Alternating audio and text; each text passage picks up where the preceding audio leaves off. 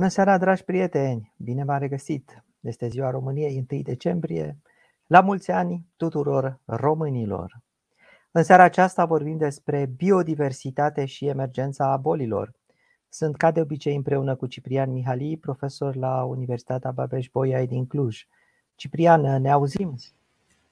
Sper că ne auzim. O să vorbesc rar și de data aceasta. Bună seara ție, bună seara tuturor celor care ne urmăresc în această zi specială.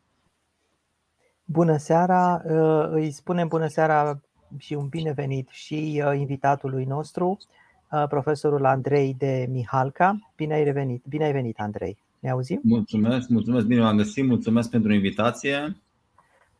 Profesorul Andrei Mihalca este medic veterinar, doctor în științe în domeniul parazitologiei la Universitatea în Cluj-Napoca. În 2012 obține abilitarea și devine conducător de doctorat iar în 2014 devine primul specialist veterinar european din România. Fiind diplomat al Colegiului European de Medicină Zoologică, specialitatea sănătatea animalelor sălbatice. Foarte frumos spus, sănătatea animalelor sălbatice. Primele teme de interes în cercetare sunt reprezentate de ecologia vectorilor și bolile vectoriale, bolile animalelor sălbatice, parazitologia tropicală și medicina conservaționistă. A publicat până în prezent peste 170 de lucrări ISI și are un indice Hirsch de 24, fiind inclus recent în top 2% al cercetătorilor la nivel global din domeniul său. În prezent este coordonatorul secțiunii Guidelines din cadrul Tropical Council for Companion Animal Parasites și coordonatorul grupului de lucru Capacity Building din rețeaua VectorNet. Este membru în colectivul editorial al nenumărase reviste științifice, printre care Parasites and Vectors, International Journal for Parasitology, Parasites and Wildlife, BMC Veterinary Research și așa mai departe. Uh, Andrei, de obicei îl lăsăm pe Ciprian să ne introducă puțin în uh, subiect uh, și după care vom uh, reveni la tine. Cu mare plăcere. Sunt, sunt numai urechi. Da, um, bună seara încă o dată, bun găsit lui Andrei Mihalca. De Andrei mă leagă o interesantă complicitate africană dezvoltată după coordonate foarte diferite de la mine la el și de la el la mine Uh, așa cum puteți vedea uh, aici foarte aproape, o să încep alt, emisiunea de azi altfel. Acesta este unul dintre cele mai frumoase uh, albume de fotografie pe care mi-a fost dat să le văd. Pasiunea care ne leagă este chiar aceasta, este chiar Africa. Suntem amândoi, n-aș spune africaniști, africa, africanofili, în moduri deosebite, desigur. Eu, prin calitățile mele Uh, efemere de diplomat, Andrei prin uh, pasiunea incredibilă a cercetării. Uh, și pot să vă spun tuturor că suntem astăzi în prezența unuia dintre cei mai importanți cercetători și exploratori ai lumii animale pe care îi putem avea în România astăzi. Cristian Presură l-a prezentat puțin pe Andrei Mihalca, Ehm, vă mărturisesc în premieră că am tăiat puțin din prezentarea autorului pentru că era nu doar foarte lungă, dar și impresionantă și toate acestea dau socoteală, dau seama despre o carieră incredibilă și despre un cercetător uh, extraordinar. Ehm, l-am invitat așadar pe Andrei Mihalca de multă vreme l-aveam în minte și am zis trebuie să începem această lună dedicată biodiversității, dedicată mediului în care trăim cu o, o emisiune în care uh, Andrei Mihalca să ne poată vorbi despre lucrările sale și despre felul în care se vede dinspre munca lui uh, viitorul uh, omenirii și viitorul planetei. Și nu mi s-a părut o temă, nu ni s-a părut lui în primul rând și apoi și nouă, nu ni s-a părut a fi mai interesantă o altă temă decât aceasta a pierderii biodiversității și a nașterii bolilor, a emergenței bolilor provenind din această pierdere a biodiversității. Pentru că știm bine, biodiversitatea descrie varietatea formelor de viață pe Pământ și cu cât această diversitate este mai bogată, cu atât variabilitatea organismelor vii și echilibrul organismelor vii este mai asigurat pentru toate speciile, inclusiv pentru noi. Ehm, sigur, vorbim despre diversitatea speciilor, în, în sânul speciilor, între specii sau între ecosisteme, Andrei ne va spune mult mai multe despre aceste lucruri. Vorbim despre modul în care funcționează ecosistemele, despre felul în care ele asigură nevoile indispensabile vieții, hrană, apă, aer și așa mai departe. Vorbim despre protecția pe care o asigură împotriva catastrofelor naturale și a unor boli Uh, și vorbim mai ales astăzi despre teribilele amenințări care apasă asupra biodiversității și prin ele asupra vieții întregi, asupra vieții întregi pe planeta Pământ. Efectele acestea nefaste ale activităților umane asupra mediului uh, sunt considerabile și sunt din ce în ce mai numeroase și au uh, dat peste cap complet, au bulversat în cursul ultimelor 50 de ani mai mult ca niciodată Uh, în istoria umană acest echilibru uh, și această bio, această, acest echilibru al, al viului pe planeta Pământ. Sunt uh, cel puțin, așa cum spun marile organisme în domeniu și mari cercetători sunt de acord că există cel puțin cinci mari amenințări care apasă astăzi asupra biodiversității. Nu? Sunt speciile exotice Ehm, invadatoare, sunt uh, schimbările climatice, sunt uh, nutrienții și poluarea, uh, schimbările de habitat și supraexploatarea resurselor planetei. Ei, toate acestea, toate acestea fac așadar ca echilibrele și echilibrul, nu numai echilibrul dintre specii, ci și echilibrul dintre sănătate și boală să fie astăzi foarte amenințat și să vedem că foarte multe dintre bolile infecțioase împotriva cărora omul luptă de atâta, de atâta timp, de atâtea secole, până la cea de astăzi, nu așa? Toate acestea se datorează, se, se pot, putem spune că se datorează unor dezechilibre majore în, în, în ecosisteme și în acțiunea agresivă sau invazivă a omului asupra ecosistemelor uh, planetei. Atunci când ecosistemele se modifică, atunci când biodiversitatea uh, se erodează, animalele purtătoare ale acestor organisme patogene se înmulțesc peste măsură și uh, sporesc contaminările umane. Suntem așadar uh, în, într-o, într-un echilibru al planetei foarte fragilă, suntem într-un moment crucial. Ați putut vedea cu siguranță pe diferite canale de și pe internet și la televiziune sunt nenumărate semnalele de alarmă care sunt trase în privința viului și în privința situației uh, în care se află planeta din punctul de vedere al biodiversității.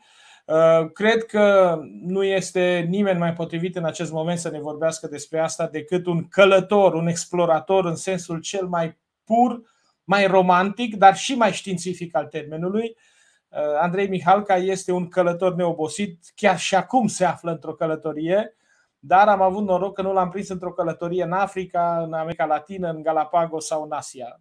O să ne spună despre toate aceste proiecte. Nu o să insist eu mai mult, nu o să am mai multe cuvinte de spus decât am făcut-o.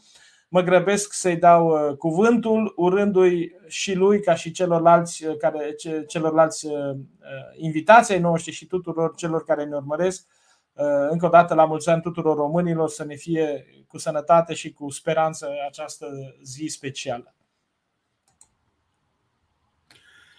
Da, mi-a, mi-a plăcut mult să, să aud această introducere, poate un pic exagerată chiar despre, despre mine și nu, nu prea îmi place să aud chiar așa multe lucruri bune la un loc și așa sintetic.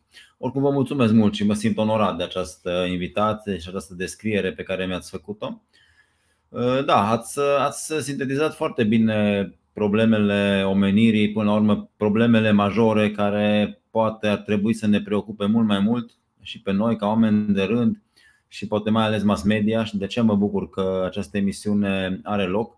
Uh, să ne focusăm un pic asupra problemelor reale ale omenirii și nu asupra problemelor uh, efemere, cum ar fi de exemplu cele din politică care nu prea au legătură, din păcate, și cred că politicienii astea trebuie să înțeleagă cel mai mult că aceste probleme, cele pe care le-ați menționat dumneavoastră, sunt problemele cu adevărat importante ale omenirii și nu neapărat ale nației noastre, sunt probleme globale care ne afectează uh, pe toți și pe zi ce trece, uh, mai ales uh, parafrazând un pic și să zicem titlul acestei serii de emisiuni, Arhivele viitorului, cam asta ne așteaptă, din păcate. Eu, în general, sunt un om foarte optimist de felul meu, dar când vine vorba despre aceste probleme, din păcate, optimismul este foarte greu de menținut, pentru că cei mai mulți specialiști în, în problemele omenirii și mai ales în ceea ce privește predicția asupra cum vor evolua ele, sunt destul de pesimiști și se pare că și una din cauze, de fapt, este exact um, tema emisiunii de astăzi, și anume biodiversitatea și emergența bolilor. Până la urmă, biodiversitatea este ceva pe care cu greu o putem uh, uh, valoriza, adică să-i dăm o valoare. Mulți au încercat să, să dea o valoare, inclusiv financiară, biodiversității, folosind diverse criterii, diverse formule, diverse abordări. Uh, pentru că, până la urmă, poate că dacă s-ar reuși uh, această, această valorizare a biodiversității și uh, calculul, da, calculul pierderilor economice cauzate de, de pierderea biodiversității, s-a bănuit că poate ar avea efecte benefice asupra acesteia, în sensul că omul s-ar, s-ar focaliza mult mai mult asupra conservării ei. Acum, uh, bineînțeles că biodiversitatea dispare într-un ritm alarmant, motivul fiind uh, în principal uh, dezvoltarea, deci merge mână în mână cu, sau invers proporțional să zicem, biodiversitatea cu, cu dezvoltarea economică și progresul economic. Lucru care, din păcate, oricum am privit lucrurile și cât de optimist, cum vă spuneam, le-am privit, până la urmă ne dăm seama că este cam imposibil să coexiste. Până la urmă, expansiunea speciei umane din punct de vedere demografic mă refer, creșterea populației umane la, la cote la care nici nu ne așteptam probabil acum 100 de ani, uh, se datorează și datorită uh, progresului medical la care contribuim cu toți, inclusiv subsemnatul, și controlului bolilor. Până la urmă, bolile sunt cele care reglează populațiile de animale, inclusiv Uh, omul care face parte și el din regnul animal la, înainte de, de apariția uh, medicinei ca o știință atât dezvoltată, uh, era populația umană era controlată extrem de, de eficient, să zicem, de aceste boli. În la ora actuală investim foarte mulți bani în, în controlul bolilor. Nu spun că nu trebuie să o facem, doar explic cauzele acestei explozii demografice Uh, până la urmă se văd efectele controlului bolilor și pe o scară de doar câțiva ani sau 10 sau 15 ani. Dacă ne uităm în urmă la, la statisticile Organizației Mondiale a Sănătății, în urmă cu 15 ani aproximativ uh, mureau cam un milion de oameni de malarie pe an. Acum 100 de ani aveam malarie inclusiv în România. În Europa era o boală la ordinea zilei malaria, dar prin, uh, prin puterea economică pe care o au țările europene, Eh, și, mă rog, și ajutați un pic de mediu. Noi am reușit să eradicăm această boală din Europa, eh, lucru care nu se întâmplă în țările tropicale, mai ales în Africa, unde, vă spuneam, în urmă cu 15 ani mureau aproximativ un milion de oameni pe an. După 15 ani de progres și cercetări și investiții majore, s-a ajuns la undeva la 300.000 de, de morți eh, pe an. Cifre încă foarte mari, dar până la urmă reducerea, care este de aproximativ 700.000 de decese pe an a contribuit extrem de mult la creșterea speranței de viață, mai ales că era vorba de mortalitate infantilă, lucru care se răsfrânge asupra populației umane. Nu înseamnă că uh, trebuie să stopăm progresul, înseamnă doar că trebuie să-l conștientizăm. Întotdeauna asta am spus. Cel mai important este să conștientizăm problemele și să încercăm să le rezolvăm într-un mod cât de etic posibil. Andrei, Uh, tu ne-ai trimis niște poze, eu acum am reușit ca să deschid pozele respective uh, și dacă vrei le pot arăta așa pe background în timp ce tu vorbești. Este okay da, sunt poze, ca să înțeleagă și uh, telespectatorii, sunt poze din, poate nu are legătură neapărat chiar cu ce spun eu în acel moment, poza care este pe ecran. Sunt poze din proiecte de cercetare sau proiecte sociale pe care le-am avut în diverse zone ale lumii, inclusiv în România există probabil Uh, câteva fotografii. Uh, da. Sunt proiecte pe, pe partea de studiu a bolilor, a emergenței, a înțelegerii mecanismelor ecologice care guvernează aceste boli, a riscurilor legate de factorii de mediu sau din perspectiva uh, medicinei conservaționiste. Cum vedeți în aceste imagini, este un proiect pe care îl derulăm chiar în prezent în arhipelagul Galapagos.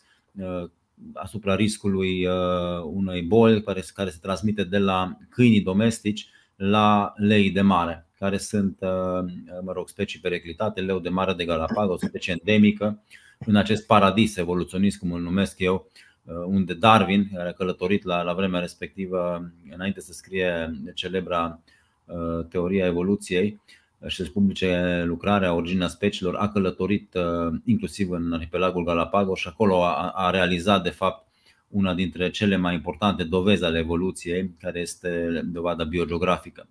Dar să revenim la tema emisiunii uh, de astăzi, și anume uh, biodiversitatea și emergența bolilor. Bineînțeles că, în primul rând, cred că ar trebui să definim acest termen de emergență, ca să înțeleagă Uh, toată lumea și cei care nu sunt specialiști ce înseamnă o boală emergentă. O boală emergentă este o boală care apare ca o boală nouă sau nou recunoscută într-un anumit uh, teritoriu geografic, la o anumită specie, om sau animal, uh, sau o boală care este cunoscută ca existentă într-un anumit spațiu, dar care brusc, într-o perioadă extrem de scurtă de timp, crește foarte mult ca și incidență Uh, sau ca și gravitate în populația umană, respectiv animală, depinde de boală sau, de ce nu, în cazul bolilor comune omului și animalelor, care se numesc zoonoze, în cadrul ambelor uh, categorii. Și mai există conceptul de boală reemergentă, adică boli care au existat în trecut, au fost ținute sub control, eliminate sau reduse foarte mult ca și incidență și dintr-un motiv sau altul, uh, brusc, într-o perioadă scurtă de timp, redevin importante în teritoriul respectiv. Ca să pornim de la această definiție, evident că sunt foarte multe exemple de boli emergente, printre care inclusiv uh, pandemia uh, cu care ne confruntăm la actuală de COVID-19, care este cu siguranță o boală emergentă. Adică este o boală nouă care a apărut la un moment dat într-un spațiu bine delimitat, diagnosticată cel puțin pentru prima oară în China, răspândită apoi uh, pe tot globul, deci a devenit emergentă pe tot globul și de aceea a fost și denumită uh, pandemie. Dar sunt multe alte exemple. Uh, tindem în ultimii doi ani să uităm de existența altor boli și să ne focalizăm uh, mai mult pe, pe, pe acest COVID, dar există foarte multe boli emergente la ora actuală sau cel puțin aparent emergente, pentru că acest concept de boală aparent emergentă este un alt concept foarte important în, în epidemiologie.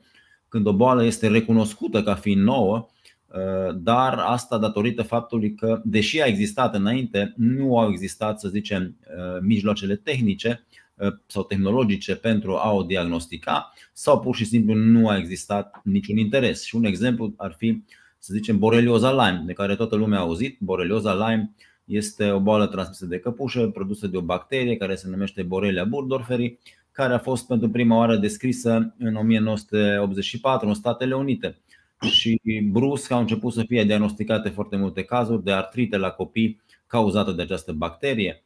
Nu înseamnă că este o boală emergentă, este pur și simplu o boală care până la ora respectivă nu era cunoscută. Este Ce vedem în, în poza aici? Că trebuie să fie un patogen care provoacă niște boli, nu? Ce... Uh, în general, în general, când vorbim de boli emergente, da, discutăm despre, dar doar în general, despre boli uh, infecțioase produse de bacterii, virusuri sau boli parazitare produse de uh, paraziți, de protozoare, de nematode, de tot felul de, de helminți sau chiar de artropode. Uh, sau unor și boli micotice, cum este, de exemplu, cazul unei boli extrem de importante, emergente, la amfibieni, la diferite specii de broască, Uh, care suferă la ora actuală foarte mult din cauza acestei boli micotice care se numește chitridiomicoza.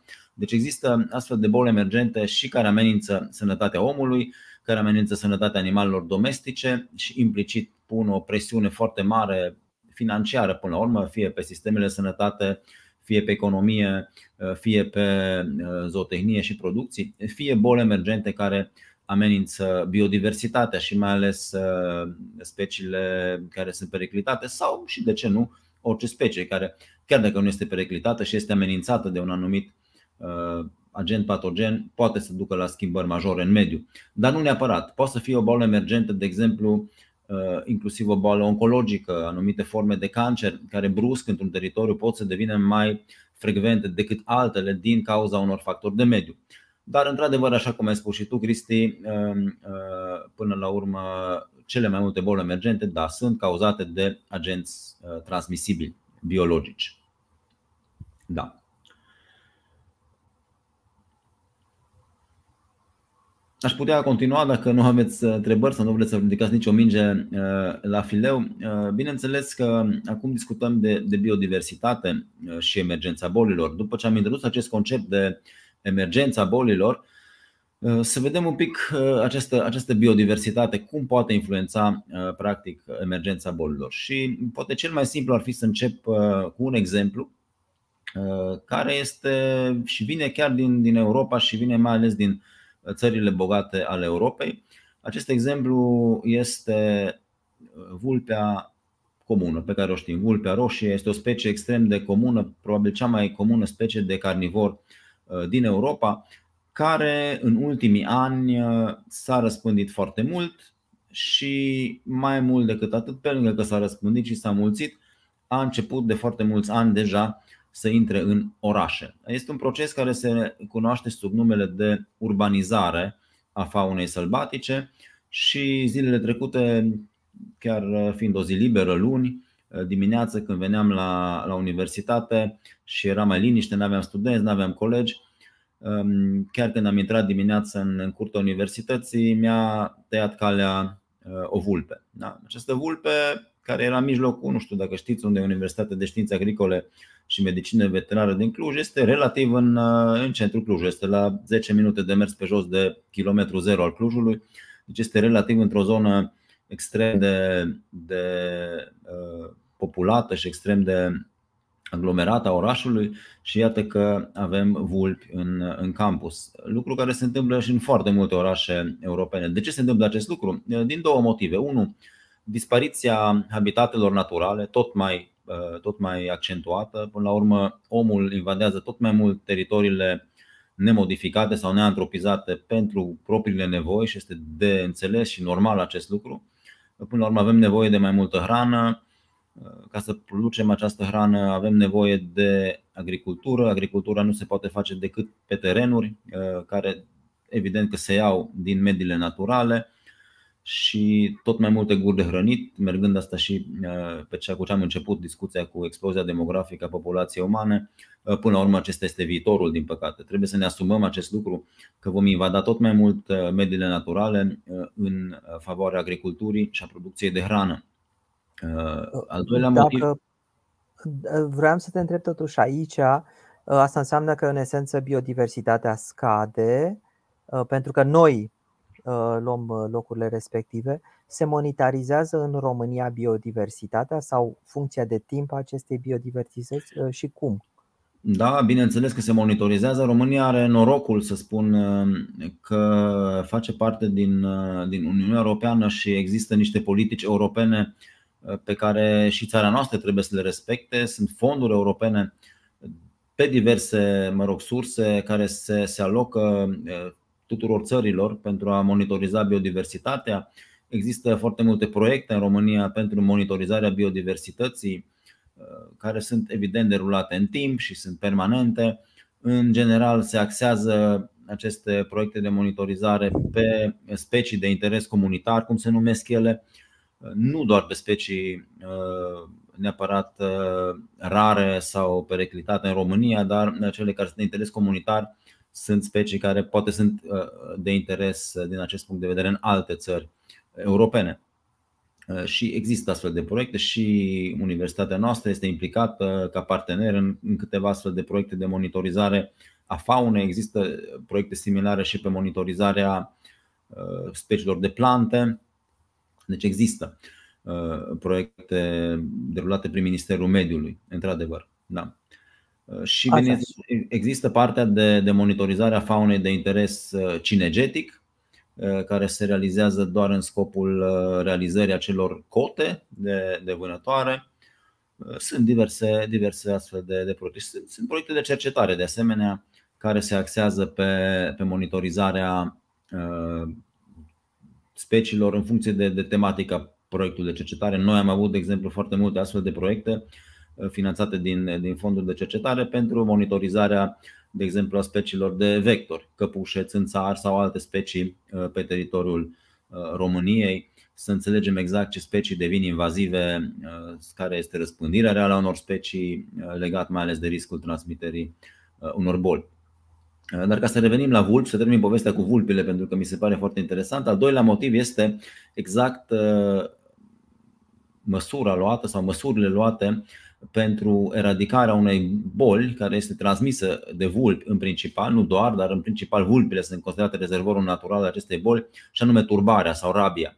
Care este o boală virală, după cum știm toți, este o boală extrem de gravă, transmisibilă prin mușcătură, mai rar prin zgârietură, de la animale infectate la alte animale infectate, în principal mamifere, inclusiv om, care dacă nu se uh, intervine la timp este o boală mortală și moartea mai ales la om este destul de uh, crudă, să zic, uh, prin niște simptome extrem de, de grave. Ca norocul, cazuri sunt foarte rare, cazuri mortale, dar este o boală care pune o presiune foarte mare pe sistemul public de sănătate prin cheltuielile foarte mari care se fac privind profilaxia ei, mai ales la animale și la câini.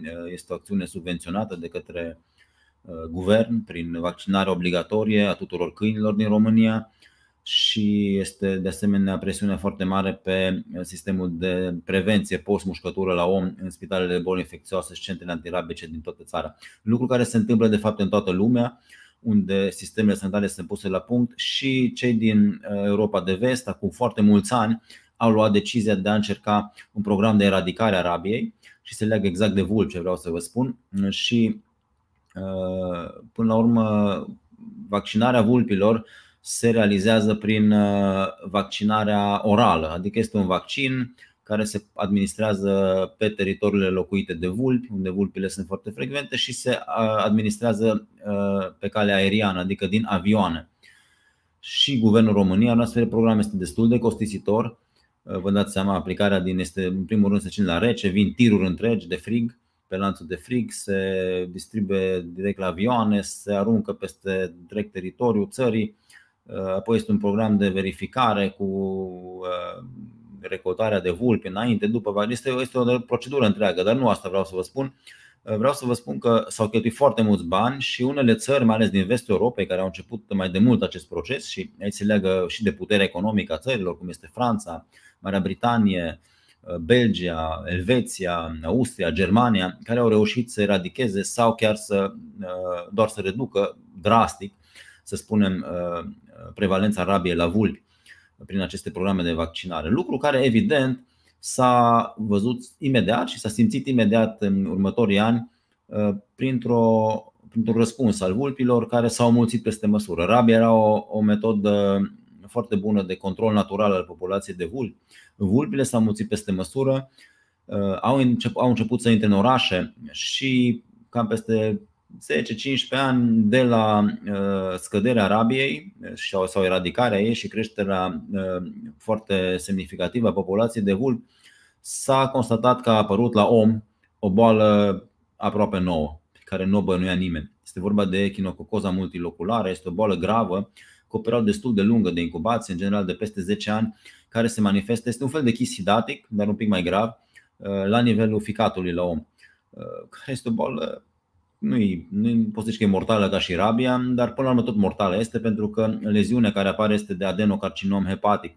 Este un, de fapt un cancer la ficat care se poate trata exclusiv prin uh, transplant hepatic, lucru care este destul de uh, greu de realizat în foarte multe condiții. Și până la urmă, iată cum uh, eradicarea rabiei a dus la emergența unei alte boli la om, uh, probabil cu un impact mai mare, cel puțin privind mortalitatea. Pentru că dacă ne uităm la statistici, de rabie în Europa de vest probabil n-a murit niciun om în ultimii 50 de ani, în timp ce de echinococoză multiloculară uh, sunt suficient de multe uh, cazuri. Uh, deci este unul, unul dintre exemplele în care se vede clar cum intervențiile asupra mod, modalității naturale, să spunem, de, de control a biodiversității a populațiilor, a comunităților de animale uh, pot să ducă la efecte neașteptate, inclusiv de, de emergența bolilor. Poți să detaliezi puțin cum a apărut boala nouă? Adică prin da, mecanism? Uh, a, mecanisme, aceste parazite, acest parazit Echinococcus multiloculare se numește, este o tenie foarte mică care trăiește în intestinul vulpilor și uh-huh. care, mă rog, exista și înainte, dar șansele ca ea să ajungă, ouăle, de, ouăle acestei tenii să ajungă la om, erau destul de mici, pentru că omul nu venea neapărat în contact atât de frecvent. Erau cazuri și înainte, nu înseamnă că nu erau, dar erau mult mai, mult mai rare. Omul a început să intre mult mai frecvent în contact cu mediul contaminat de aceste vulpi, care, bineînțeles, fiind mai multe și presiunea de contaminare a fost mai mare, Uh, mecanismul un pic mai complex, în sensul în care vulpile, fiind mai multe, au început să competiționeze chiar și între ele pentru hrană. Mult mai multe vulpi au început să uh, se hrănească preponderent cu uh, specii de rozătoare care sunt gazdele naturale intermediare pentru acest parazit, crescând de fapt și frecvența parazitului în populațiile de vulpi, plus, bineînțeles, procesul de urbanizare a vulpilor, care și aceste boli a fost studiată foarte mult în Elveția una din cele mai bogate țări ale, ale Europei, unde, unde boala a devenit o, o, o reală problemă uh, și unde vulpile efectiv intrau în orașe, intrau în, chiar în case. Am văzut niște poze la o prezentare, la o conferință cu vulpi, intrând efectiv în, în casele oamenilor și, și furând mâncare de pe mese din bucătărie, dacă cumva îți uh, uitai ușa deschisă în mijlocul Țurihului. Deci, uh, astfel, a, așa a devenit o problemă. În primul rând, creșterea la vulpi a acestei boli Uh, ca, ca frecvență și în al doilea rând ca și creșterea șanselor de contact între, între mediul contaminat și, și om. Și, și schimbări în, inclusiv în, în comportamentul social al omului, care în aceste țări uh, tinde să petreacă mai mult, este trendy cumva să petreci cât mai mult timp în natură, să mergi la hiking, să mergi la cules fructe de pădure. Uh, s-au schimbat multe, probleme mult mai complexe decât, decât v-am prezentat-o eu, Eh, dar la bază, acolo am vrut să, să ajung până la baza problemei în care o, o simplă schimbare în, în epidemiologia unei boli a dus la, la o schimbare și o emergență a unei alte boli. Dacă te uiți la comportamentul unui turist obișnuit care stă în oraș tot timpul și după aia iese undeva într-o pădure și zice Vai ce animăluț frumos, frumos, îl ia în brațe, îl mângâie și așa mai departe. Care dintre întâlnirile astea te sperie cel mai mult? Și ai zice Oh, stai puțin, fii atent Păi, da, aici, aici este un alt aspect, ține foarte mult de psihologia omului și de, nu este neapărat domeniul meu, dar în general foarte mulți oameni tind să uh, creadă că iubirea față de natură înseamnă să găsești un pui de căprioară pe care să-l mângâi sau să-l duci acasă uh, sau înseamnă să hrănești uh, ursul pe marginea drumului că săracul nu are de mâncare sau să hrănești o veveriță în parc. Uh, sau să pui o farfurie de lapte ca să vină aricii să-ți bea, să-ți bea lapte de seara. Nu, comportamentul responsabil, l-aș spune, l-aș numi față de natură și față de biodiversitate, este să înțelegem principalele probleme cu care se confruntă și să asta, asta să fie practic uh, contribuția noastră. Da? Uh, deranjul cât mai mic al naturii, deranjul cât mai mic al animalelor, un consum responsabil, pentru că, până la urmă, societatea de consum este cea care influențează toată presiunea asupra mediului. Aici vă, vă dau un exemplu interesant pe care eram, țin minte că eram la, la Viena, la, la Universitatea din Viena și prezentam, prezentam niște rezultate ale unui proiect pe care l-am avut în Africa și printre altele am făcut așa o mică paranteză, un fel de așa backstage, un fel de din spatele uh, ceea ce lucram noi uh, și am spus că la un moment dat eram în coasta de Fildeș și uh, într-o seară efectiv după ce am terminat munca foarte târziu, am fost serviți cu, cu o supă de șobolan. Și cineva, două, două studente erau din sală, s-au ridicat destul de, de contrariate că noi care promovăm până la urmă conservarea biodiversității, uh, cum am putut să, să facem așa ceva, să mâncăm uh, carne de animal sălbatic, uh, care știm că în anumite țări din Africa de Vest și probabil domnul Mihali știe foarte bine acest lucru, se exagerează foarte mult cu, cu vânarea animalelor pentru consum. Dar noi eram într-o societate tribală în care mă rog, era comportamentul natural și sustenabil al, al tribului respectiv. Dar eu, în loc să-i răspund așa, am preferat să, să o întreb altceva pe, pe domnișoara respectivă. Am întrebat-o dacă consumă ciocolată. Răspunsul este da, eu sunt uh, vegană, dar da, și consum ciocolată și mi se pare mult mai ok decât să mănânci carne. Până la urmă și consumul de carne, într-adevăr, este destul de dăunător mediului prin resursele foarte importante pe care le consumă. Dar întrebarea era alta. Zic, am întrebat pe domnul dacă dânsa știe cumva că ciocolata respectivă și uleiul de palmier folosit pentru producerea ciocolatei respective se face, se produce de fapt și, și, și cacao și, și uleiul de palmier în, în țări tropicale unde mii, zeci de mii de hectare de pădure tropicală sunt defrișate pentru a fi înlocuite cu, cu culturi de palmier, lucru pe care l-am văzut în, în coasta de Fildeș, unde și se întâmplă în multe alte țări vest-africane, unde, până la urmă, cea mai mare parte a biodiversității se distruge exact datorită cererii foarte mari de produse pe piața europeană și americană și asiatică uh, din țările bogate. Deci, până la urmă, țările bogate, vrând nevrând, contribuie la pierderea biodiversității în, uh, în țările producătoare de materii prime. Și tot, aproape tot profitul până la urmă vine tot în, tot în țările bogate, pentru că prelucrarea și comercializarea, care sunt mult mai profitabile decât producția materiei prime, până la urmă au loc tot, tot în țările bogate. Și uh, acest lucru este, este, este extrem de dăunător și dovadă este că și anumite boli uh, emergente au apărut uh, pe acest fond al intrării omului tot mai adânc în, în, în medii naturale. Și unul din cele mai celebre exemple este epidemia sau epidemiile, că au fost mai multe, de Ebola, care au pornit toate în Africa de Vest și toate au fost legate de uh, contactul strâns al omului cu, cu animale sălbatice. Um, aș fi vrut să revenim un pic la una dintre ideile uh, de la începutul acestei emisiuni, atunci când ați spus că foarte multe dintre dezechilibrele biodiversității se datorează nu atât unei acțiuni agresive, destructive a omului, ci uh, oarecum paradoxal, invers. Uh, fapt, dorința de a face bine uh, în domeniul medical, bunoară, progresele medicale, confortul vieții. Nu vorbim aici neapărat de, încă o dată, de agresiunea asupra mediului, da?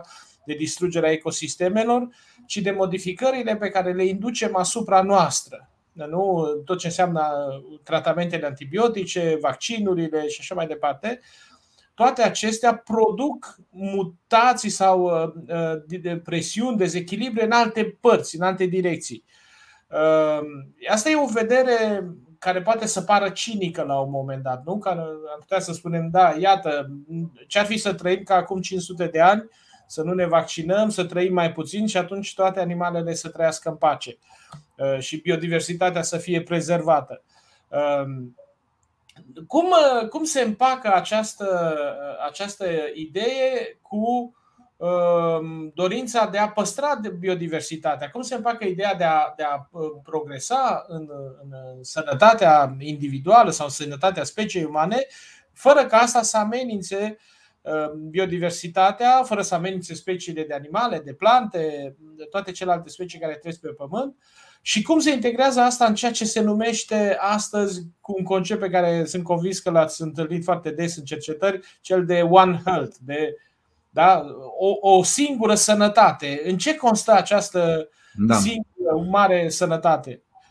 Chiar, chiar vreau să introduc acest concept uh, astăzi pentru că este foarte important pentru tema emisiunii. Prima întrebare pe care mi-ați adresat-o, dacă aș ști răspunsul la această întrebare, cu siguranță aș primi cel puțin un, un premiu Nobel, uh, dar nu cred că îl cunoaște nimeni. Este, este imposibil, practic, să împar... De asta spuneam că, tind, deși sunt un om optimist, tind în anumite domenii să, să fiu destul de pesimist nu se prea împacă, din păcate, progresul omenirii cu. Uh, paradoxal, da? Progresul ar, ar trebui să însemne progres inclusiv în, în conservarea biodiversității, dar paradoxal acest lucru nu se întâmplă. Progresul, din păcate, cam unilateral merge în direcția uh, pierderii uh, biodiversității, cel puțin la nivel global. Acum că se fac, bineînțeles, progrese în foarte multe regiuni ale globului și, și în anumite locuri chiar se reușește și sunt povești foarte multe de succes și acest lucru ne,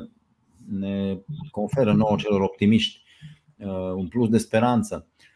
La nivel global, dacă luăm lucrurile, din păcate, treburile nu merg spre bine.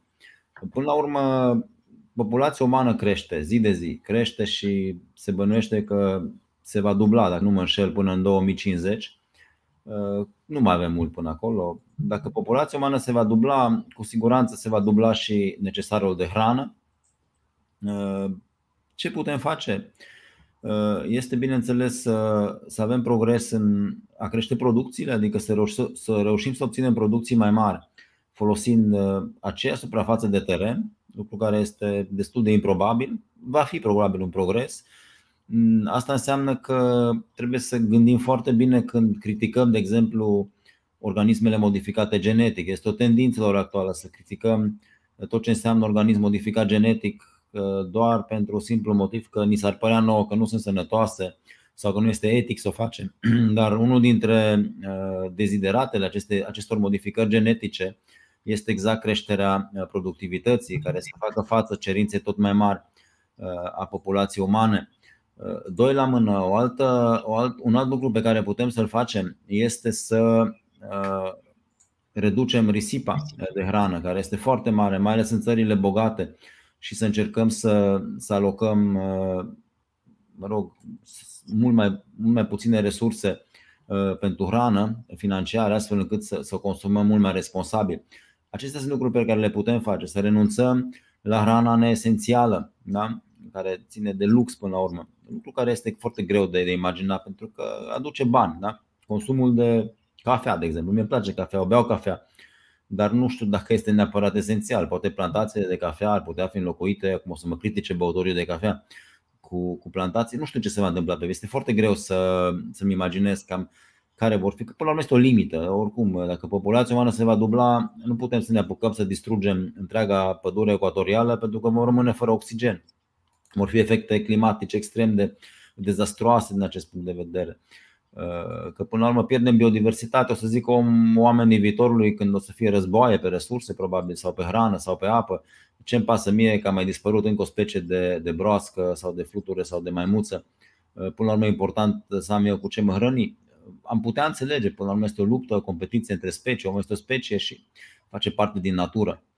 Uh, iar conceptul de, de One Health pe care l-ați menționat este un concept destul de modern, este până la urmă un fel de paradigma, aș numi eu, care este definită, sunt mai multe definiții pentru acest concept de One Health. Într-adevăr, prin traducere liberă înseamnă da, o singură sănătate, sănătatea omului, sănătatea animalelor, a mediului și poate așa adăuga și sănătatea plantelor, care sunt cele niște organisme vii, deși împreună cu animale și omul toate fac parte din uh, Uh, din mediu. Acest concept uh, a pornit de la o idee uh, foarte simplă în care până la urmă s-a, s-a dezvoltat, este o idee de bază teoretică, a pornit ca o teorie și la ora actuală se încearcă cât mai mult punerea în practică acestui concept, care este destul de dificilă. Și și aici o să vă dau, o să vă dau câteva exemple, că până la urmă conceptul de One Health la ora actuală viziunea cea mai, uh, cea mai coerentă este utilizarea acestui concept în scopul, uh, să zicem, creșterii eficienței anumitor măsuri, mai ales din politicile publice. Uh, și exemplul pe care vreau să vi-l dau este poate cel mai actual legat tot de, de pandemia de, de COVID-19. Țin minte, eram, eram în luna martie a anului 2020, tocmai mă întorsesem din de la o conferință din Olanda. Uh, era chiar, chiar începutul, erau primele zile de, de pandemie, era chiar atunci când eram eu în Olanda, uh, în ultima zi s-a declarat pandemie COVID-ul. Uh, m-am întors în România, am ajuns în România, am fost sunat din, din Olanda de către un coleg, uite-te, colegul nostru X a fost diagnosticat cu COVID. Eu fusese în contact direct, nu se știa exact ce trebuie să fac, am sunat la DSP, până la urmă, mă rog, m-a izolat două săptămâni la domiciliu Uh, și în prima sau a doua, treia, poate zi de izolare, am primit un telefon de la uh, Spitalul de Boli Infecțioase din Cluj, cu care noi colaborăm foarte bine și avem multe proiecte de cercetare. Uh, m-au sunat și uite, Andrei, știi că una dintre cele mai, sau mă rog, metoda, metoda indicată pentru diagnosticul COVID-19 este real-time PCR-ul. La vremea respectivă nu auzise aproape nimeni din populație, să zicem, de această metodă de real-time PCR. Este o metodă care la vremea respectivă nu se prea utiliza în diagnosticul curent, adică nu era o, o metodă care exista în mod uzual în laboratoarele de diagnostic uman, chiar cele mai performante și situația nu era la nivelul României doar, era peste tot. Era un echipament care uh, se folosește în general în cercetare uh, și se folosea și noi îl aveam, aveam la trei, trei astfel de echipamente la, la USAMV. Uh, aveam și oameni care erau pregătiți, medici veterinari care știau să folosească acest echipament și cerința celor de la Spitalul de Boli Infecțioase nu ne împrumutați, vă rog, un, uh, un om sau două persoane, știu tu că ai două fete acolo în echipă care știu face real-time PCR, pentru că noi la spital avem o singură persoană care fusese instruită în metodă și nu face față la, la câte cereri sunt. În plus am uh, oferit și aparate despre folosință uh, spitalul romane pentru că nu existau. Da? Lucru care până la urmă denotă exact asta trebuie să fie abordarea. Și sunt țări, cum este Canada, cum este Elveția, de exemplu, cum sunt multe țări din, din zona tropicală care au înțeles acest lucru mai recent Institutele de diagnostic uh, sunt institute comune uh, pentru sănătatea omului și animalelor. Deci cu o singură resursă până la urmă să ții un institut de diagnostic sau de cercetare uh, unde ai nevoie. De aceea nu contează că diagnostici o boală la om sau la animale. Până la urmă aparatura, tehnica, resursa umană este aceeași pentru sănătatea omului și sănătatea animalelor. Ca să diagnostic, nu știu, prezența unui, unui patogen folosesc aceeași metodă, că este sânge de om, că este de vacă, de cal, de câine sau că este o probă de apă din mediu, până la urmă este același lucru. Deci conceptul de One Health la ora actuală cam așa este văzut. În, prin, în principal, uh, alocarea resurselor cât de eficientă uh, pentru uh, a scădea foarte mult costurile de supraveghere și control a bolilor. Sunt foarte multe abordări de tip One Health în, chiar și în țări din Europa uh, privind uh, supravegherea sau uh, eficientizarea utilizării resurselor pentru controlul unor boli, cum ar fi, de exemplu, encefalita West Nile. România este una din țările, altul de Grecia sau Italia, de țările în care această encefalită West Nile este destul de importantă, produce mortalitate, la mai ales la, la pacienți în vârstă. Cam 1% din cei infectați fac semne clinice de boală, de encefalită boala se transmite inclusiv prin transfuzii de sânge și atunci uh, se pune problema, ok, uh, verificăm prin, uh, prin metode de laborator toate probele de sânge donate în centre de transfuzii ca să excludem riscul acestei boli sau doar în anumite sezoane. Și atunci apare colaborarea între supravegherea mediului, a sănătății animalelor și în Italia, de exemplu, ei fac această verificare a, a probelor de, sau a donărilor de sânge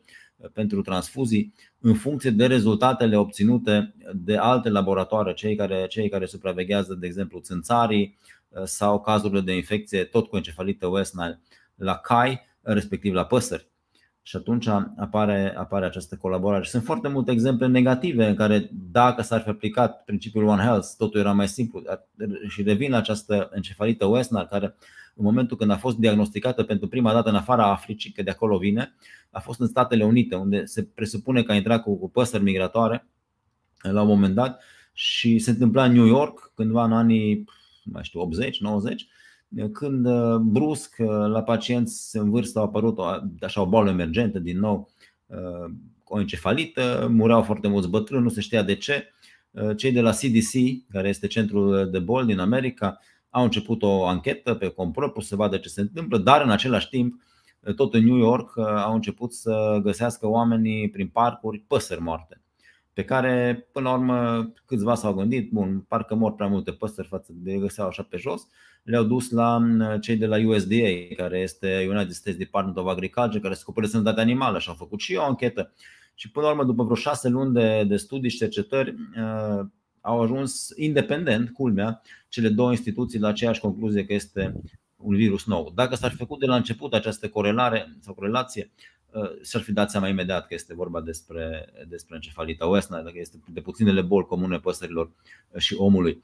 Uh, iată, deci cam asta înseamnă conceptul de One Health. Înseamnă eficientizarea unor măsuri de supraveghere și, și de control în primul și în primul rând. Sunt multe alte elemente de medicină comparată, se aplică inclusiv în domeniul cancerului, când am putea, dacă ar fi o bază de date comună, să spunem, cazurile de cancer la, la om și la animale, poate ne-am dat seama mai repede că sunt anumite zone, nu știu, geografice, unde anumiți factori de mediu determină aceleași tipuri de, de cancer la om și la animale și uh, sunt țări care încearcă să implementeze acest sistem, inclusiv în epidemiologia bolilor oncologice.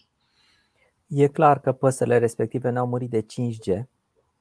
Spun asta pentru că a existat o întâmplare în Haga acum câțiva ani, când uh, păsările au murit uh, multe în cam aceeași perioadă și întâmplarea a fost că au găsit păsările respective moarte într-un, lângă un turn uh, care fusese instalat pentru 5G și atunci s-a făcut imediat uh, corelația respectivă, ceea ce nu era cazul pentru că păsările muriseră cu șase luni înainte ca 5G-ul să fie dat în folosință în zona respectivă.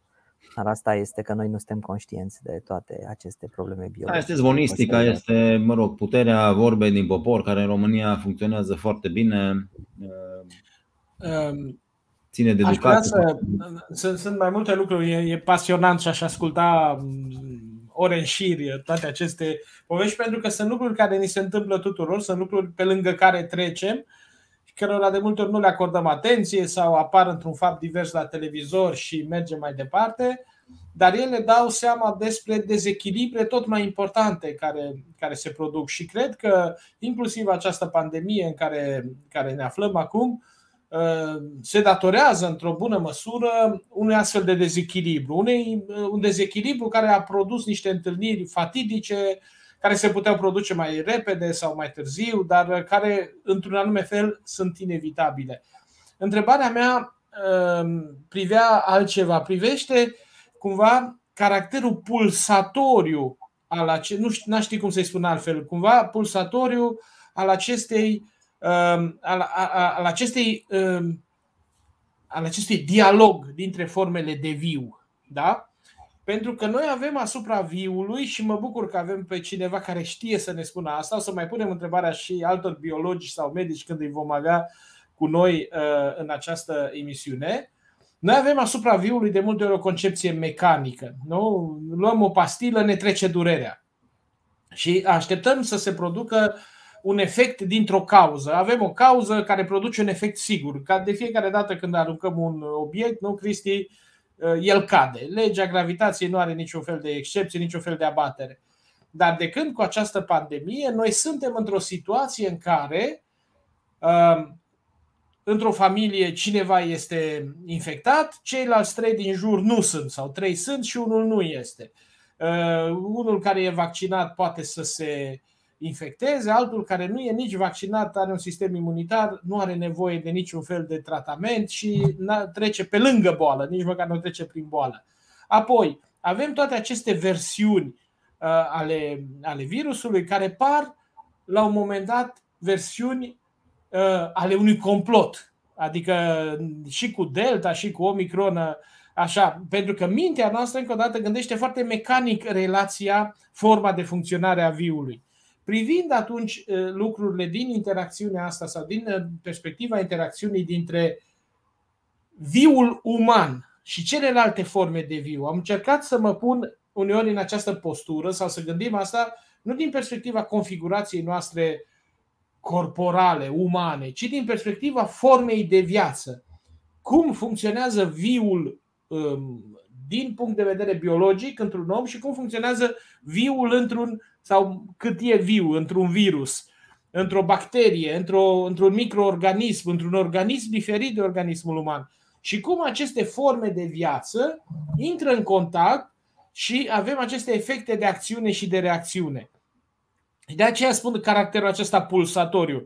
De ce apare o versiune bunoară mai uh, rezistentă a virusului uh, uh, SARS-CoV, nu? În condițiile în care noi ne vaccinăm, noi încercăm să-l alungăm și așa mai departe. Adică, iată, cumva reiau întrebarea de la început. Da, noi mergem înspre o uh, consolidare a noastră, o imunizare a noastră și cu cât scuturile noastre sunt mai solide, cu atât atacurile asupra acestui, acestor scuturi sunt mai solide. Cum se vede asta din perspectiva cercetărilor pe care le faceți, mai ales că ați fost în atâtea zone ale lumii unde ați putut da. să vedeți lucrurile astea mult mai, mult mai aplicat decât le vedem noi din știrile sărace de la, de la televizor?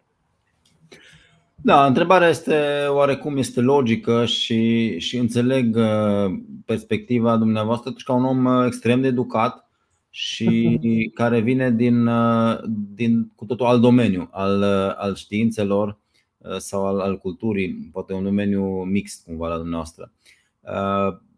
Totul ține de, de teoria evoluției aici. Deci totul, totul ține de teoria evoluției și până la urmă nu înseamnă că a apărut această variantă mai virulentă, mai transmisibilă. Cu siguranță au apărut multe alte sute de variante probabil ale virusului, dar din cauza selecției naturale, doar câteva sunt mai uh, de succes și care reușesc până la urmă să se răspândească. Asta înseamnă evoluția. Ce se întâmplă în cazul virusurilor, inclusiv în cazul acestui coronavirus, uh, este rezultatul evoluției. Cam este cumva repetarea procesului evoluției într-o perioadă de scurt mult mai redusă, datorită faptului că, mă rog, virusurile se replică mult mai rapid decât, uh, decât alte specii și ce vedem noi, inclusiv apariția rezistenței la antibiotice, la bacterii sau la antiparazitare a paraziților sau uh, uh, succesul anumitor mutații ale anumitor virusuri, este de fapt evoluția în, în timp real, să o numesc așa. Da? Deci, este foarte simplu. Aplicăm pur și simplu teoria evoluției în care, din păcate, foarte mulți încă nu cred, deși se întâmplă chiar în fața ochilor lor, chiar și astăzi, și uh, este, este banal de simplu. Da? Este pur și simplu teoria evoluției, selecția naturală a unor tulpini mai, uh, mai uh, de succes. Iar ce spuneați cu, în ciuda progresului și în ciuda vaccinului, până la urmă tot de teoria evoluției ține cumva, se numește în engleză arms race, adică cursa pentru înarmare, în care dacă rușii fac o armă mai bună, imediat uh, mai investesc americanii câteva miliarde și fac una și mai bună. După care vin rușii și fac una și mai bună. Cam așa este și în, uh, și în evoluție. În momentul când un uh, organism care este antagonist altuia, fără voie, pentru că nici, nici organismele care produc boli nu au intenția să o facă neapărat, decât dacă boala respectivă le favorizează, să spunem, lor succesul, ceea ce nu prea este cazul în cazul patogenilor sau paraziților, pentru că și paraziții și patogenii, fără gazda lor, nu ar rezista. Deci dacă coronavirusul ar fi atât de mortal încât să, să ucidă întreaga populație a lumii, până la urmă ar dispărea chiar și, chiar și virusul. Deci, din punct de vedere evoluționist, nu este fezabil. Dar apare acest arms race în care un organism care suferă vine cu tot adaptativ până la urmă. Acum, în cazul omului, adaptabilitatea aceasta este, ține tehnologie în primul rând, dar la alte animale ține de, de rezistența genetică, de apariția unei mutații uh, până la urmă care, care îl face rezistent la, la anumiți uh, factori de mediu și selecția uh, pozitivă a acestei mutații. Există și selecție negativă când anumite mutații sunt complet incompatibile cu anumite elemente de mediu, inclusiv cele biotice care țin de boli sau de prădători sau de alte elemente. Deci totul se reduce la banala teorie evoluției a lui Darwin. De acolo pornește totul. Este foarte simplu. Bolile fac parte din și agenții patogeni fac parte din natură, fac parte din ecosistem, controlează foarte bine populațiile, sunt asimilate ca și prădătorii.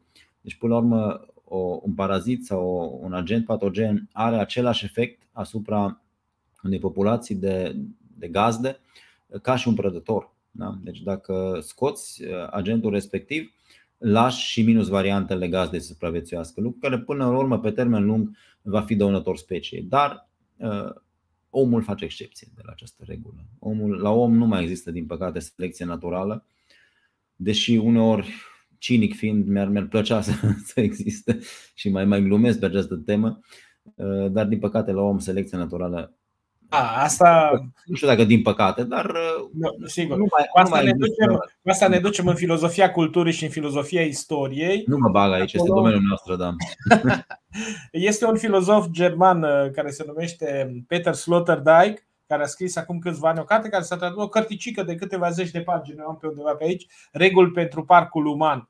Și în care vorbește despre ameliorarea speciei, tocmai pentru că în timpul evoluției, în timpul îndelungatei sale, mă rog, nu atât de îndelungatei sale evoluții, omul și-a pierdut uh, toate protecțiile.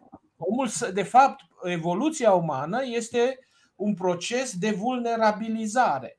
Da? Uh, dintre toate speciile animale, omul e cel mai nepregătit să se nască. El se naște cel mai nepregătit și atunci uh, el trebuie să fie luat în grijă de familie, de comunitate, de societate, astfel încât el să se poată apăra împotriva celorlalte specii cu care intră în contact.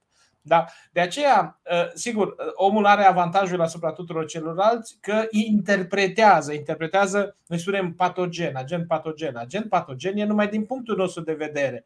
Prădător e numai din punctul nostru de vedere. Vulturul pentru el însuși nu e prădător, nu? sau leul. Ă, ă, noi, noi tindem să, să, să acordăm noțiuni și calificative umane tuturor Inclusiv Absolut. inteligența la animale este, este un atribut pe care noi încercăm să nu putem să da, spunem da, că un da, animal, da. delfinul e mai deștept decât uh, un pește, da? Asta da, este da, punctul da. nostru de vedere, da. Așa este, da, omul este o specie autodomesticită, ca și animalele domestice, la om funcționează selecția artificială, din păcate, uh, care vine cu beneficii foarte mari din perspectiva noastră, dar cu dezavantaje foarte mari din punct de vedere al succesului natural. Da. Pentru că suntem la oră de emisiune și uh, avem foarte multe comentarii și întrebări, aș vrea să rezervăm partea care ne-a rămas uh, răspunsurilor la întrebările puse de uh, fidelii noștri urmăritori. O să iau un număr de întrebări cu rugămintea de a răspunde mai scurt ca să putem să ajungem la toți sau la cât mai multă lume.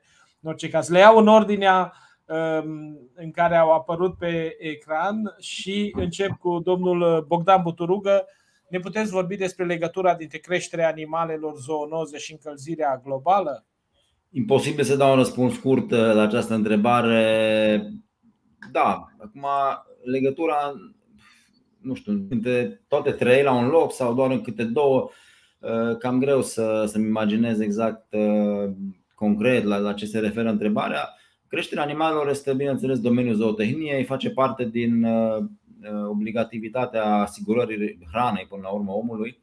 Uh, zoonozele, știm sigur, sunt, sunt boli comune omului și animalelor, nu înseamnă că neapărat sunt boli comune omului și animalelor domestice, iar încălzirea globală este un proces care cu siguranță afectează emergența bolilor. N-am apucat să vorbim despre acest lucru, o să focalizez răspunsul asupra acestui aspect. Încălzirea globală nu face altceva decât să favorizeze, pe de o parte, răspândirea anumitor specii patogene pentru om sau pentru animale în teritorii mai inițial mai reci, respectiv în Europa către latitudini nordice, sau, sau răspândirea uh, pe altitudine, adică în zone mai înalte decât. Și sunt cazuri documentate, de exemplu, cu răspândirea anumitor specii de căpușe în zone în care înainte sigur nu existau, mai ales în studii de la limita nordică.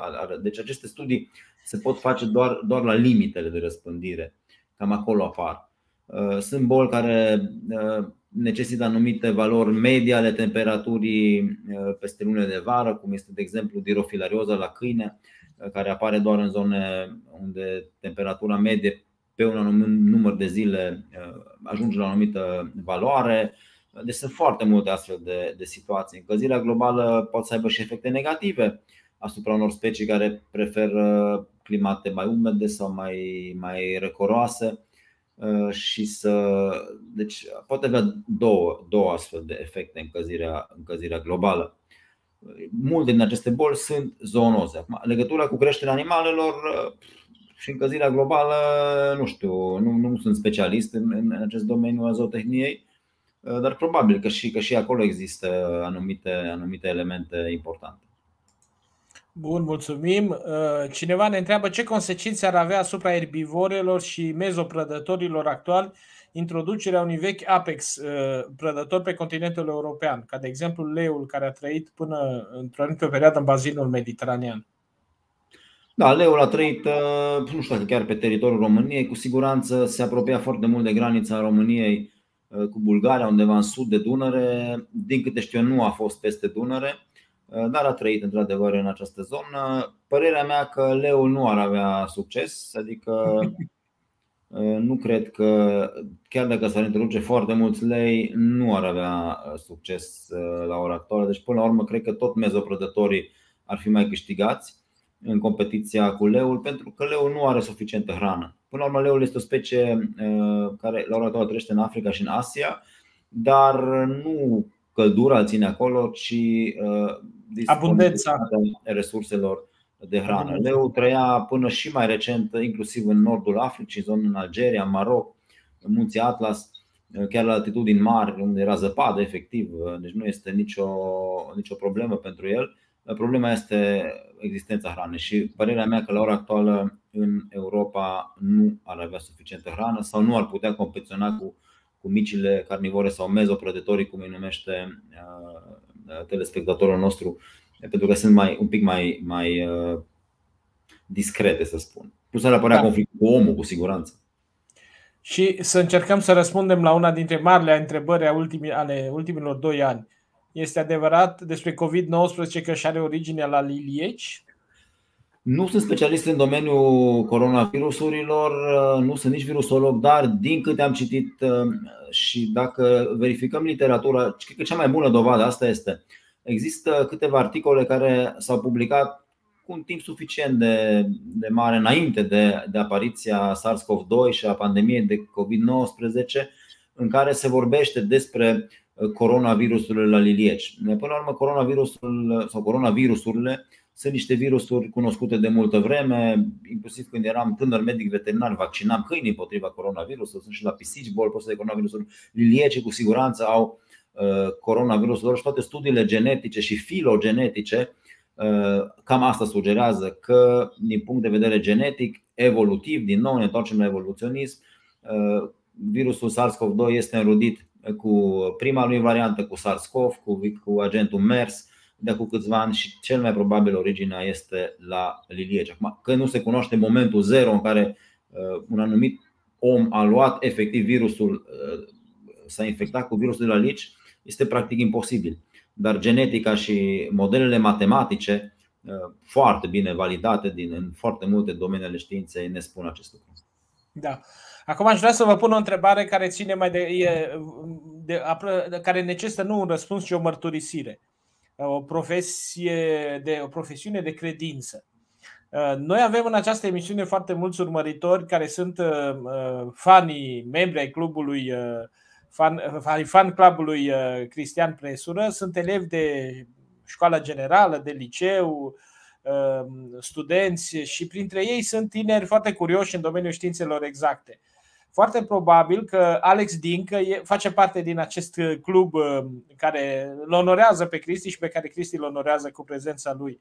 Uh, în liceu, spune Alex Dincă, am fost în excursii de monitorizare da, ea e un pic mai mare, că a fost în liceu în excursii de monitorizare a speciilor de păsări, încă mai am CD-ul cu sunetele specifice după 12 ani, dar habar nu am cum aș fi putut să lucrez în domeniul ăsta.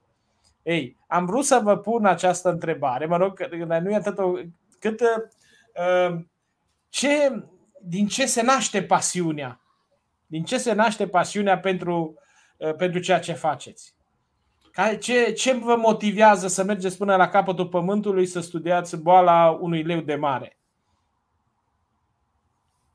Pământul nu are capăt. da. Acum am răspuns filozofic un pic, pentru că până la urmă poate pentru locuitorii Galapagos România apare la capătul pământului și nu invers. Uh, nu știu din ce se naște uh, pasiunea. Cred că orice pasiune, indiferent pentru ce este ea, se naște din uh, tinerețe, din copilărie și probabil este legată foarte mult de influențe externe. Cred că nu știu cât este genetică din ea și cât mai degrabă este din influențe externe. Ce citești, ce îți place până la urmă. Poate este o chestie de șansă. Adică dacă, poate dacă îmi pica în mână o carte foarte interesantă sau un profesor extrem de pasionat de fizică, ca să uh, fac și, și o referire la, la uh, Cristi, uh, poate aș fi ajuns fizician și eu. Poate că pur și simplu la momentul oportun mi-a căzut în mână o, o carte despre biologie, Poate am citit sau am văzut un documentar la Teleenciclopedia pe vremea respectivă despre Africa, care fix în seara aia m-a, m-a prins.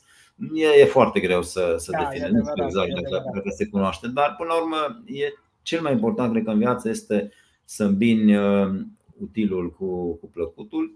Mm, Niciodată n-am negat că este foarte importantă și partea materială a muncii, adică mm, să fii satisfăcut inclusiv financiar, eu cred că este foarte important, pentru că dacă faci ce-ți place, dar ești frustrat pe, pe, pe alte linii, până la urmă începe să, să nu-ți mai placă ce faci, cred că. Absolut. Și asta cred că e cel mai important. Nu știu, cineva spunea, nu știu exact, nu prea sunt bun eu la, la citate și la ține minte cine a spus că dacă, dacă lucrezi și faci ce îți place, nu va trebui să lucrezi niciodată, nicio zi din viața ta. Cineva spunea acest lucru, uh, dar nu mai știu exact cine. Îl spune foarte bine. Uh, Da. Dar putea, putea să lucreze Alex, putea să lucreze și în domeniul păsări. Am prieteni foarte mulți ornitologi care lucrează în acest domeniu, inclusiv pe sunete de păsări și monitorizează păsări și în funcție de sunete și o fac ce le place, o duc bine, călătoresc, uh, descoperă lucruri interesante, sunt oameni de succes. Deci pot să Faptul fiu- că Alex păstrează totuși CD-ul după 12 ani înseamnă că undeva, undeva a fost mișcat, a fost impresionat de acel moment și n-a trecut indiferent pe lângă el. Sunt convins că acolo unde lucrează o face cu pasiune. Uh, Sorin Dan, cum influențează defrișările masive din pădurile amazoniene din Brazilia biodiversitatea și care este riscul ca agenți biologici, bacterii, virusuri, paraziți să determine apariția unor noi epidemii? Îl salut pe Sorin, este colegul meu de la, de la USAMV și mă bucur că ne urmărește. Bă, Cu siguranță, defrișările din pădurile amazoniene au efecte destul de mari. În primul rând, efecte locale, pentru că biodiversitatea este foarte mare acolo, este probabil cea mai mare biodiversitate de pe glob și cu siguranță și ritmul pierderii ei este direct proporțional cu, cu biodiversitatea însăși. Iar riscul ca agenți biologici să, să vină din aceste zone este destul de mare. Practic este un studiu destul de recent publicat, nu mai știu, în revista Science sau Nature, una din cele două, reviste colos, le numesc eu în domeniul științei, unde orice cercetător își dorește să ajungă, din păcate încă n-am ajuns să public acolo. Au făcut o analiză asupra așa numitelor hotspots de risc de emergență a bolilor și, și într-adevăr, pădurea amazoniană, nu numai din Brazilia, și din acolo, pădurea amazoniană se întinde pe mai multe, pe mai multe țări, inclusiv Bolivia, Ecuador, Columbia, Peru și așa mai departe. Este una dintre aceste zone de tip hotspot pentru emergența bolilor. De ce? Pentru că cu cât biodiversitatea este mai mare, cu atât și diversitatea agenților posibil patogeni este mai mare și statistic, bineînțeles, este mult mai mare șansa să apară o mutație care să facă acești agenți patogeni și vorbim aici în principal de virusuri, să facă pasul către om, așa numitul spillover. Eu folosesc termenul în limba engleză pentru că ăștia citesc în literatură, mi este greu să, să traduc acest spillover în limba română, un fel de scurgere, să zicem, de la, de la animale sălbatice la om sau, sau invers. Cam asta înseamnă. Deci, da, este și Amazon, alături de, de pădurea centrafricană, de pădurea vest-africană, de bazinul Congo, de anumite zone din, din Asia de Sud-Est, este, este una dintre, sunt unele dintre zonele de, de, de risc pentru, pentru apariția de pandemii. Și ca să continuăm, ce se poate face la nivel global pentru ca astfel de zone să fie protejate? Ceea ce am spus și înainte, în primul rând, totul vine în principal din țările bogate, din țările cu forță mare, unde piața practic cere marfă și materie primă care se produce în aceste zone.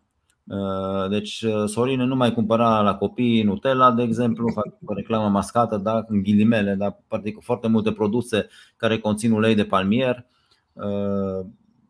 inclusiv să reducem consumul de tot ce înseamnă marfă și materie primă din zonele tropicale, ar fi unul dintre, dintre elemente. Să, educ, să ne educăm în primul rând copiii, să nu o facă, poate pentru noi este prea târziu și cred că totul constă în educație. Cea mai importantă măsură din acest punct de vedere este educația. De acolo pornește totul, de la educația în spiritul mă rog, consumului responsabil. Foarte bun îndemn și sper să-l putem prelua și să-l repetăm cât mai des și, și în această emisiune. Um, Silviu Popa, șobolanul e adevărat purtător de 5-6 boli? Sau 56, nu știu ce vrea să spună. 56, 56. Uh, șobolanul, sunt mai multe specii de șobolan, de acolo pornim. Nu știu la care specie de șobolan se referă exact domnul Silviu Popa. sunt mai multe specii de șobolan, cu siguranță toate animalele sunt purtătoare de boli, animalele au bolile lor, au anumite boli transmisibile omului sau animalelor domestice. Bănuiesc că se referă la boli transmise omului. Este o întrebare un pic prea generală, este purtător de boli, dar nu, nu l-aș numi la ora actuală cel mai important. Într-adevăr, mai ales în evul mediu european, uh, șobolanul a fost, uh, a fost o specie foarte, foarte importantă din punct de vedere epidemiologic, fiind în primul rând uh, purtător de ciumă. Ciuma a fost sau boala prostă de Yersinia pestis, plague se numește sau the, the Black Death, moartea neagră. Șobolanul era, era gazda principală și de acolo și-a păstrat probabil acest renume extrem de, de prost. Acum, câte boli sunt, nu le-am numărat sincer, sunt, probabil sunt mai mult de 5 sau 6 boli la care șobolanul poate fi gazdă rezervor. Da. Dacă e să o luăm așa și noi, pentru noi suntem gaz de rezervor pentru anumite boli. În momentul în care s-au întâlnit um, grupuri umane nu, din Europa cu grupuri uh, amerindiene sau cu grupuri din Amazonia sau din alte regiuni ale lumii, Ehm, au produs adevărate dezastre, de, de populația a fost decimată din simplul contact, nici n-a fost nevoie de spadă sau de, ehm, de arbaletă ca populații întregi să dispară. Da, și descoperirile geografice au fost influențate, mai ales în Africa, știți foarte bine, exact. de malarie. Până nu am uh, adus uh, chinina din America de Sud, n-am reușit să, să cucerim în ghilimele Africa. Exact, exact. Și uh, este o carte foarte bună a unui cercetător, unui biolog francez, Testo se numește, despre catastrofisme, despre rolul catastrofelor în evoluția umanității.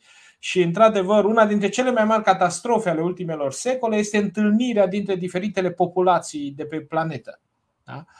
Descoperirile geografice au avut și această, această parte întunecată, și mai întunecată decât aceea pe care o știm, și care a fost uh, tocmai uh,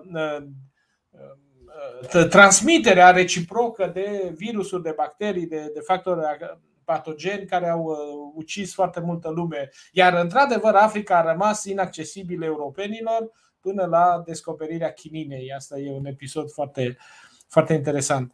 Um, Ioan Ilișie sau Ilisie ne întreabă, se tot vorbește de testare, izolare, vaccinare, dar nu am auzit pe nimeni vorbind de teren ați intrat mai târziu, adică de starea de sănătate, intoxicarea indivizilor de la alimentele din agricultura cu otrăvuri.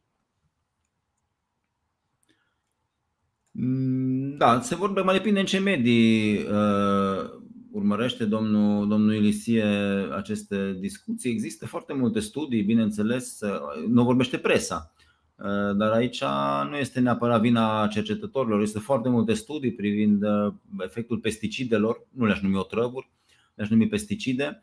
Un pic mai, mai științific, există foarte multe studii privind efectul pesticidelor și asupra omului și asupra biodiversității în general, inclusiv asupra uh, insectelor polenizatoare, una dintre marile, marile probleme uh, ale omenirii. Uh, dar se vorbește. În mediile științifice se vorbește foarte mult despre acest lucru. Dacă se referă la presă, nu pot să vă da, spun da, motivele. Da. Și, în, și în reportajele lui David Attenborough, nu? Uh, și el vorbește despre asta și de altfel eu am spus chiar la început, una din cele primele cinci cauze ale uh, dispariției sau ale diminuării biodiversității este tocmai asta, tocmai asta poluarea solului. Uh, Tincuța pe care am bucuria să o salut și aici, care sunt criteriile pe care le folosiți pentru definirea unui mediu de viață? Iar trebuie să recunosc că din nou este o întrebare destul de Ehm, greu de, de, de generală și greu de intuit exact uh, ce, ce dorește uh, doamna Hensel sau domnișoara Hensel să afle. Ehm, în primul rând, pentru definiție, nu știu dacă este vorba neapărat de nevoie de criterii. Da? Criteriile le folosim în general când facem o clasificare.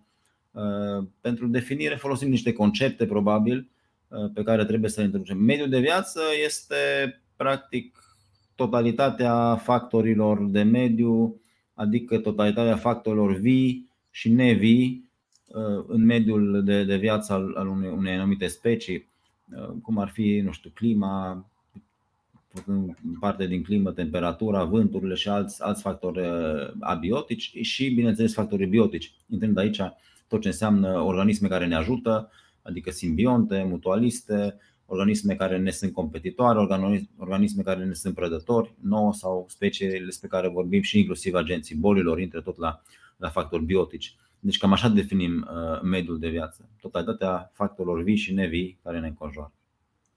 Foarte bun. Asta e, e cursul de introducere, adică asta e ora de introducere a unui curs de, de, de biologie aproape. Și face bine să ne întoarcem la lucrurile fundamentale. Cred că e ultima întrebare pe care o avem aici. Cineva ne întreabă dacă se poate face ceva genetic pentru a recrea pasărea dodo. Sunt multe preocupări în acest sens în care se, se discută, cel puțin teoretic, despre posibilitatea readucerii la viață a unor specii extincte, ca dispărute.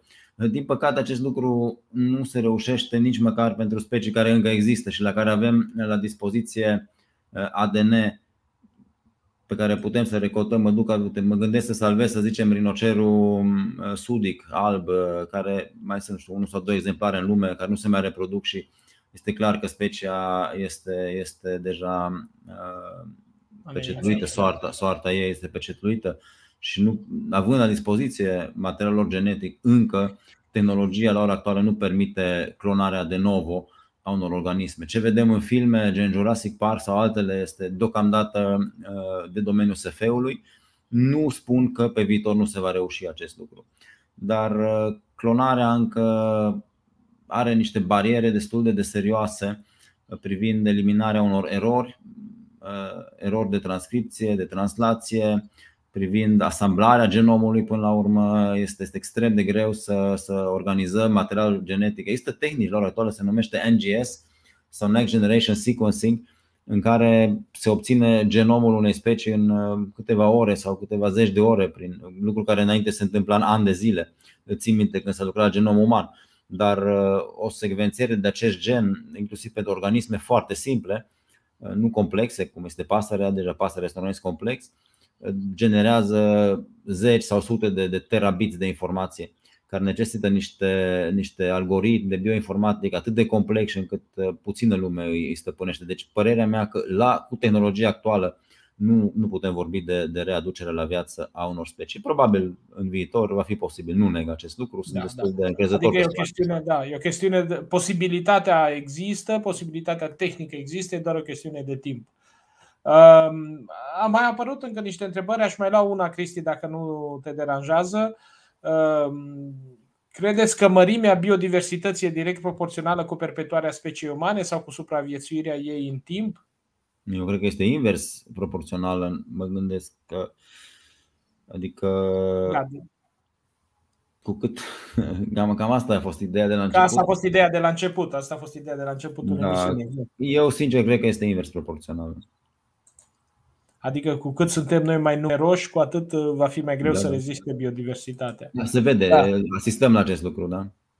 Și Valeriu Casapu poate oare să influențeze pandemia toată specia umană în general cum cândva mâncarea ne-a schimbat, cum ne-a schimbat cândva mâncarea? Da. Păi cu siguranță influențează specia, ma orice da, influențează specia umană pandemia, mă nu știu în ce sens, adică părerea mea că nu va putea duce niciodată niciun fel de pandemie de orice fel artificial creată, ca armă biologică, nu va putea duce la dispariția speciei umane. Acest lucru nu se va întâmpla. Omul se va schimba în viitor, dar prin evoluție și nu prin uh, extinție.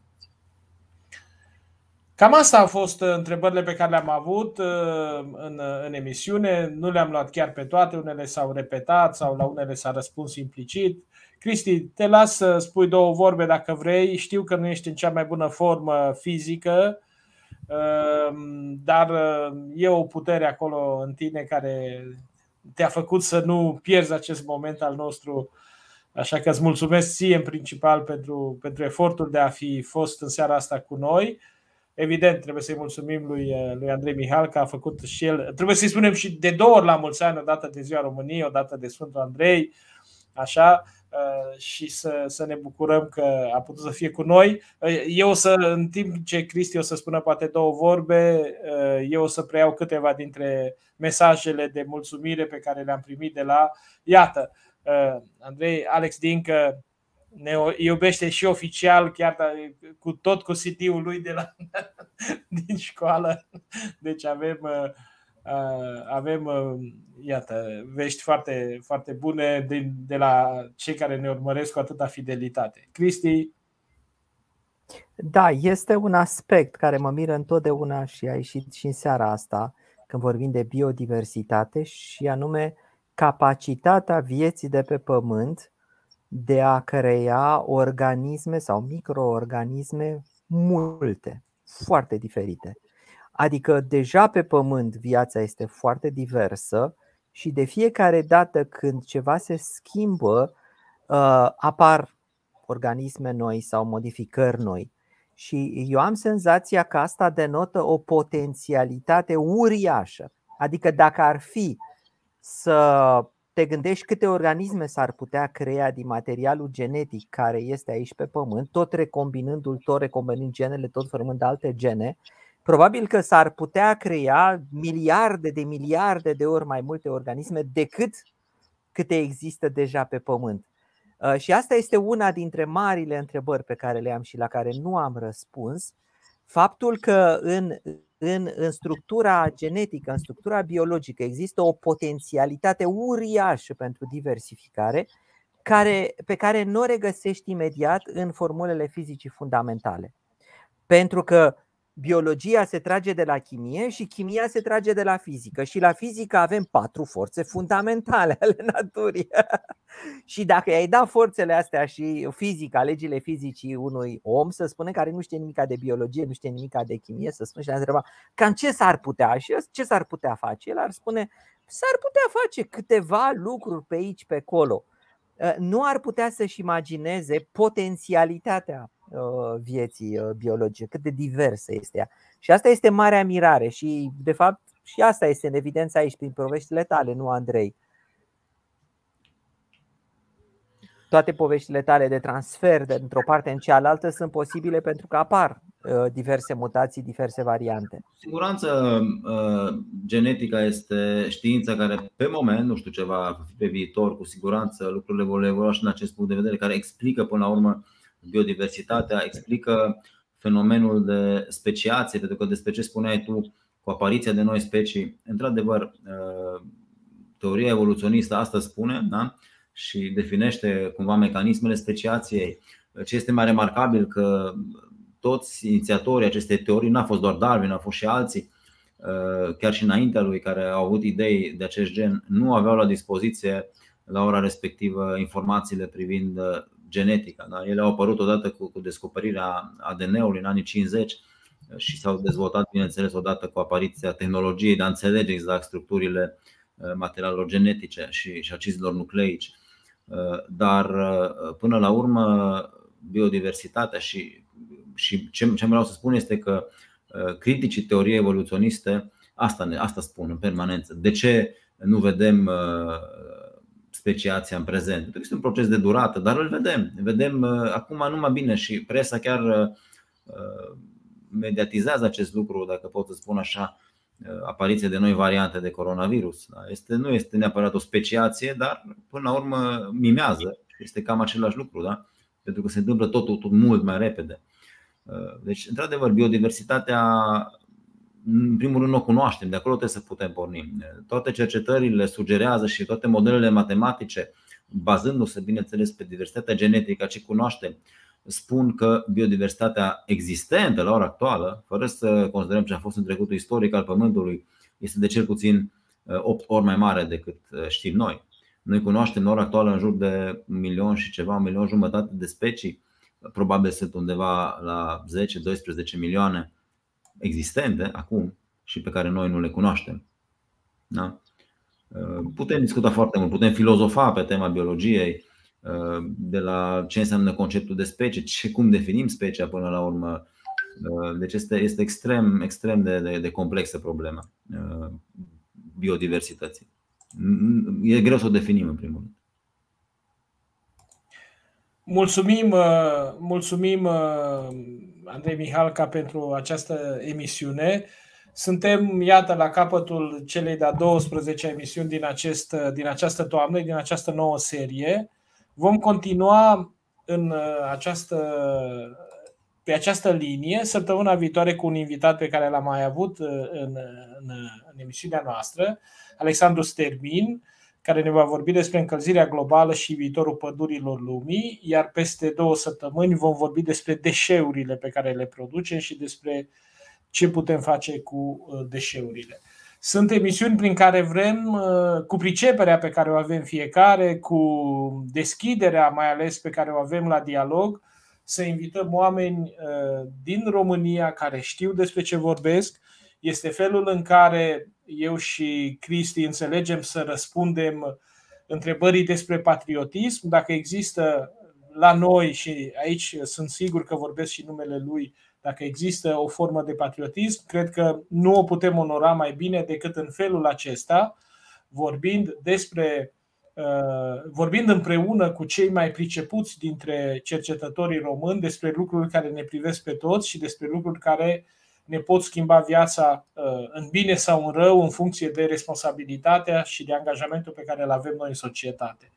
Cred că Uh, asta putem să spunem într-o asemenea zi și pe acest ton, până la urmă, uh, optimist, uh, merită să încheiem această emisiune cu convingerea că avem în jurul nostru, alături de noi, aproape de noi, oameni pe care nu-i vedem prea des la televizor, așa cum este și Andrei Mihal, ca Alexandru Stermin sau toți ceilalți invitați, dar care, despre care puteți să fiți siguri că acolo unde sunt, lucrează cu pasiune și mai ales lucrează cu foarte multă precizie și cu foarte multă uh, pricepere uh, pentru ca viața noastră să fie nu doar mai sănătoasă, dar și mai echilibrată și mai, mai diversă.